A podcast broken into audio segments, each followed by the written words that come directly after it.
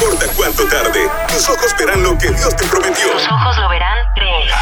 Queremos recordarte lo grande que es la fidelidad de Dios. La 881. La 881.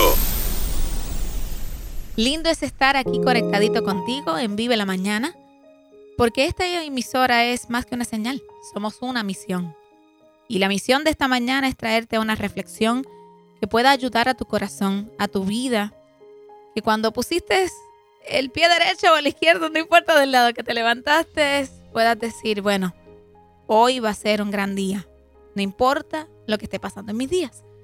Quiero ir un poco, chicos, Esteban David, Rafa y todos los que nos escuchan, a Éxodo 14, 14. Dice, el Señor peleará por vosotros mientras vosotros os quedáis callados. Me impacta mucho el hecho de que la acción del Señor es que Él va a pelear por nosotros, pero la acción de nosotros es quedarnos callados. Cuán difícil es guardar silencio cuando hay veces que podemos estar viendo injusticias, cuando hay veces que necesitamos quizás defendernos. Sin embargo, el Señor dice, no, no, no, óyeme, yo estoy contigo, yo estoy a tu lado, voy a pelear por ti, pero necesito que te mantengas callado. No es fácil, sin duda no lo es, pero le demuestra a Dios que estamos confiando en Él y que Él sabe lo que hace.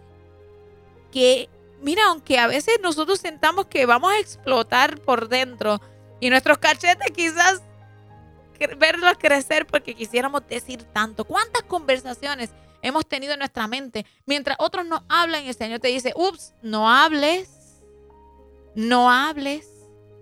Y ahí viene el Señor y siempre saca la cara por nosotros.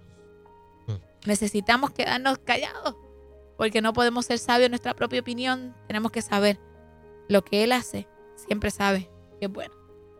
La virtud de callar eh, es valiosa y la palabra divina, el libro sagrado, la exalta. Sí, Señor.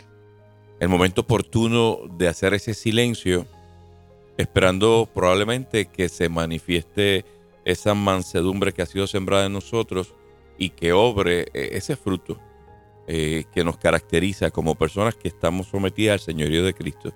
Recuerdo cuando crecía, eh, saber decir, aún siendo creyente y líder activo en, el, sistema eclesiástico del cual formé parte por muchos años, destacándome como un joven en ese sentido. Así soy.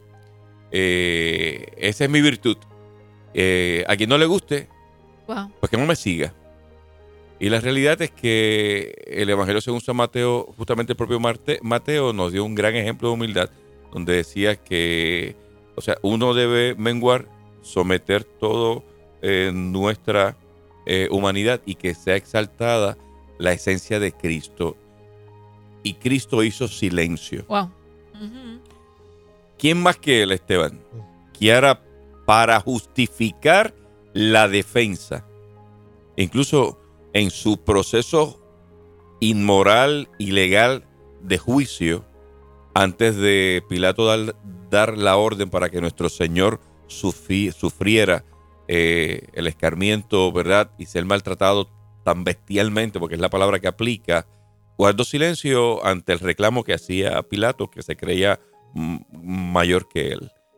Así que la invitación que Kiara nos ha presentado en esta gran reflexión de hoy es eh, eh, la defensa que tal vez tú quieras hacer con tu palabra, con tu boca, con tu expresión, probablemente la victoria la encuentres y la justicia haciendo silencio, que es algo que no nos gusta, porque que mucho nos gusta defendernos. La verdad es que uno cuando hace esa expresión, y en todo yo creo que en algún momento hemos hecho alguna expresión como esa, y el que no la haya hecho, pues gloria a Dios.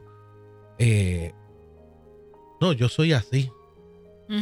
Sí de verdad que he aprendido que esa es una de las expresiones con eh, menor responsabilidad eh, o más irresponsabilidad. Y falta de madurez. Y falta de madurez que hay. Yo aprendí esto con, y cuando hablo de esto, de, quedarme eh, callado en ciertos procesos cuando Dios está obrando, a través de un profeta que hoy no está aquí, eh, eh, está con el Padre. Y recuerdo que era joven. Decir esto, era joven, es como que ahora...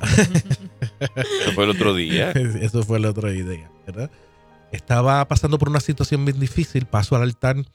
eh, este profeta no sabe eh, eh, por lo que yo estoy pasando, o sea, eh, no sabe nada. Se acerca a mi oído y me dice, Dios me dice que te diga, Él te va a defender mientras tú hagas silencio. Mantente en silencio. A lo mejor en aquel momento yo sentía que eh, eh, mantenerme en silencio era complicado porque cuando uno habla de injusticia o habla de eh, cosas que uno sabe que a lo mejor tiene la razón y que cuántos de nosotros hemos tratado de meter el pico, ¿verdad? Cuando, y especialmente cuando uno sabe que no, uno tiene la razón, yo sé que eso es así, o simplemente una injusticia, no, esto no, esto es una injusticia. Especialmente en las injusticias, uno siempre quiere meter el pico, uno siempre Ajá. quiere hablar y decir, no, no, para, esto no es, esto no es, inju- esto es injusto. Qué difícil es cuando te dice, aunque tú tengas la razón, quédate callado. Así es. También hay procesos y, y- y momentos donde si nosotros hablamos, como diría el buen puertorriqueño, podemos meter la pata. sí, Dice la misma escritura que en las muchas palabras nos falta pecado. Entonces, el que Dios muchas veces nos diga, oye, quédate en silencio, es, es que es necesario, porque Sí. muchas veces le damos rienda suelta a, a hablar, a decir, a, a poner, exponer nuestros puntos, sí. Y sin embargo lo que hacemos es fallarle a Dios. nuestra mente se pone en modo de enfocarse en la situación, se pone en modo de ataque o de Sí, modo de Ya estamos contestar pensando, exacto. y no te da el break, no te va a dar el break de tú analizar y abrir ese foco más amplio y ver otras cosas que a lo mejor tú no estás viendo. Por eso, en esas situaciones, eh, es cuando Dios más obra si realmente uno se queda Exacto. callado, porque el foco se va abriendo, ¿verdad? Tu, tu visión se va abriendo y tú dices, lo que era grande no es tan grande. Lo que es ahora no parece ser. Wow, sí. Eh, lo que fue, Dios obró de otra manera. Dios hizo cosas, pero uno no lo puede ver si uno está chachareando todo el tiempo. Eh, si uno está en la de contestar todo lo que te digan, si uno está en la defensiva todo el tiempo, si uno está... Por eso Dios nos dice, quédate tranquilo, aunque tú entiendas que tengas la razón. Yo quiero bregar primero contigo, olvídate de lo que te hicieron, olvídate lo que, eh, si tienes la razón o no tienes la razón. Yo quiero bregar contigo, voy a bregar con todo, con todo lo demás, pero quiero que crezcas. Tú sabes, Esteban y Kiara, el lunes y nuestro valioso público, lo- los expertos en comunicación exaltan eh, esa virtud de hacer silencio, pausa, eh, no no necesariamente caer en la práctica de la defensiva constante, que es por naturaleza. Eh, todos hemos estado ahí. Pero más me, más me gusta, más mejor, lo que el libro sagrado exalta. Proverbios 10, 19.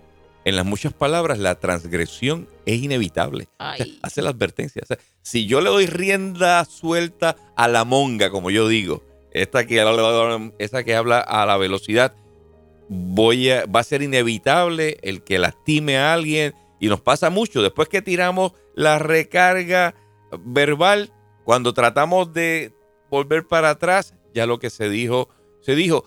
Y eso, ese refrán de que las palabras se las lleva No, el no, viento, no creo eso eso. no es real. Mas el que refrena sus labios es prudente, exalta Proverbios. Y también dice, Proverbios 17, 28, aún el necio, ahí me está hablando a mí, cuando calla, es tenido por sabio. Cuando cierra los labios, demuestra prudencia. Y cerramos con esta poderosa referencia también en el Salmo 37, verso 7. Guarda silencio ante el Señor, espera con paciencia porque Él te va a ayudar.